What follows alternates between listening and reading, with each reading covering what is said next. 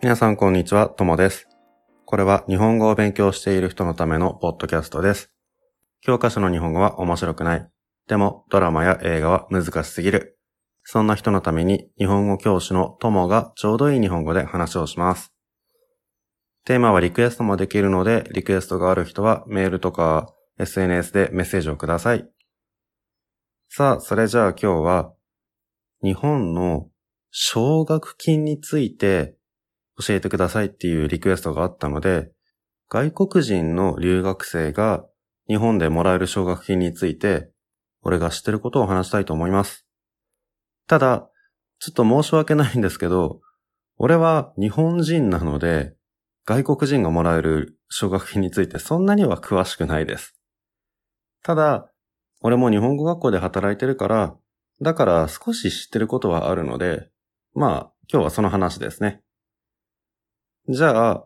えっ、と、奨学金ってまず何なのかっていうと、これは、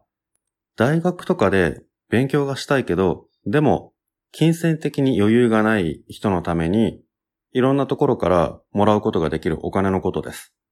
留学ってね、やっぱり外国に行って、そこで生活して、で、学校にも行くっていうことなので、結構ね、お金もかかるので、だから、留学生のための奨学金っていうのは結構いろいろあります。なんでお金がもらえるのかっていうと、優秀な人に日本に来てもらって、そしてその優秀な人が日本でいろんなことを学んで、そしてそれだけじゃなくて、いろんなことを学んだ後に、いろんな日本の企業とか、あとは、まあ帰国してもいいんですけど、帰国した後に、その母国と日本のつながりを強化するようないろいろな仕事をしたりとか、そうやって日本にいろんな貢献をしてくれる優秀な人というのが多くなると、日本にとってもプラスになるので、それで日本、まあ日本とか、日本の政府とか、あとは日本の企業とか、そういうところが外国人留学生にお金をあげるっていう、そういうシステムです。普通奨学金っていうと、留学生だけじゃなくて、日本人の学生、日本人で、あの、日本国内の学校に行く場合でも、奨学金って結構いろいろあるんですが、その場合、奨学金って2つのタイプに分けることができて、給付型と貸与型っていうのがあるんですけど、日本でね、この奨学金を借りるときは、どちらのタイプなのかっていうのが結構重要なので気をつけなければならないところです。ただ外国人だと、ほとんど給付型かな？対応型ってあまり見たことありません。じゃあこの給付と貸与っていうのは何なのかっていうと、給付の給っていうのは、あの、給料の給と同じです。まあ要するにあげるっていうことです。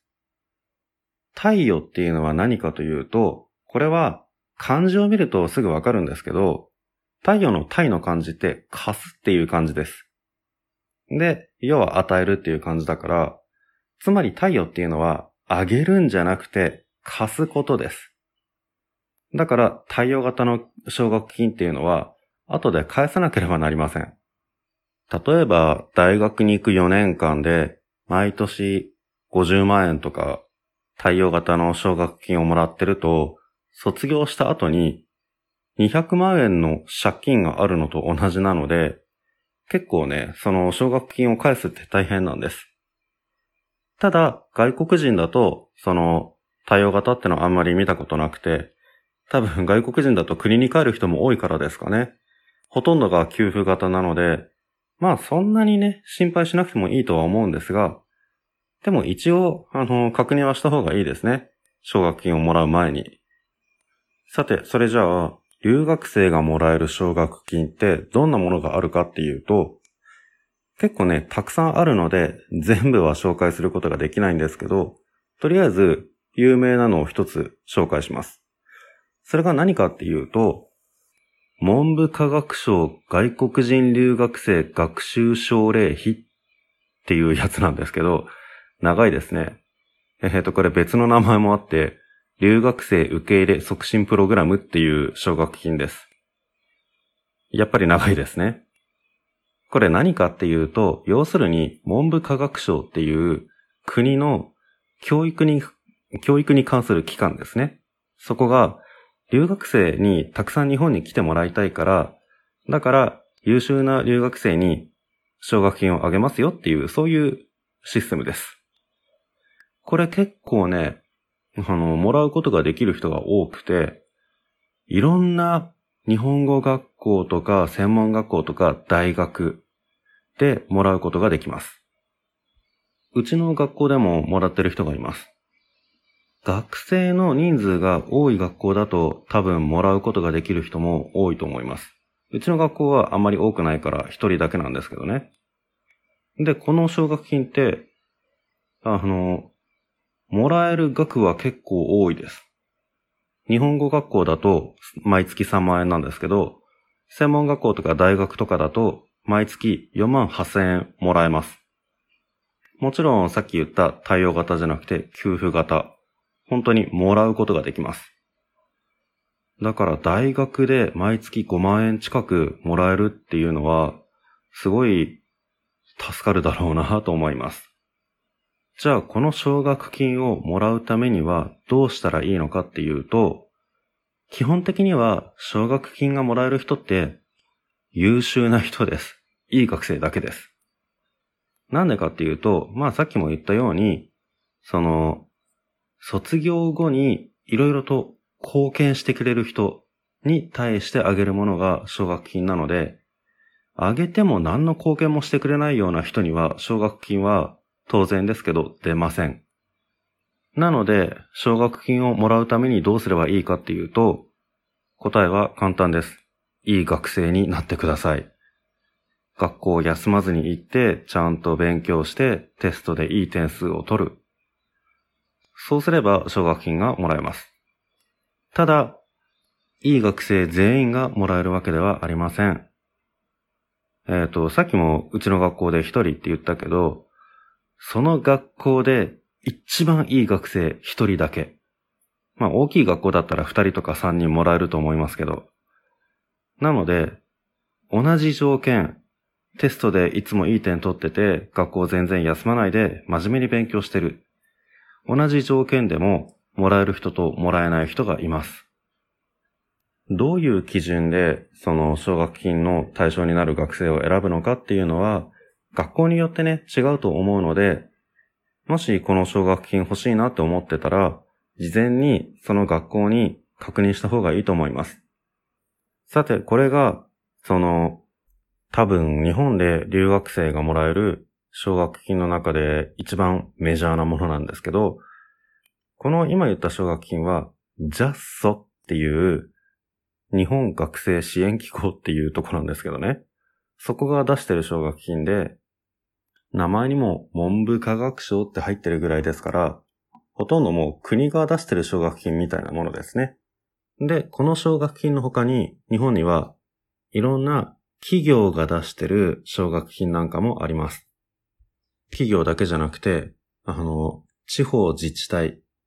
つまり市とか県とか、そういうのが出してる奨学金っていうのもあります。なので、調べてみると結構たくさんいろんな奨学金があるので、さっき言ったね、ジャストの奨学金がダメでも、もしかしたら違うのに申し込んだら別なのがもらえるかもしれないので、これを聞いてる留学生の人がいたら、あの、自分が住んでいるところで何か奨学金がないかっていうのを調べてみてください。どうやって調べたらわかるかっていうと、さっき言ったそのジャストのホームページに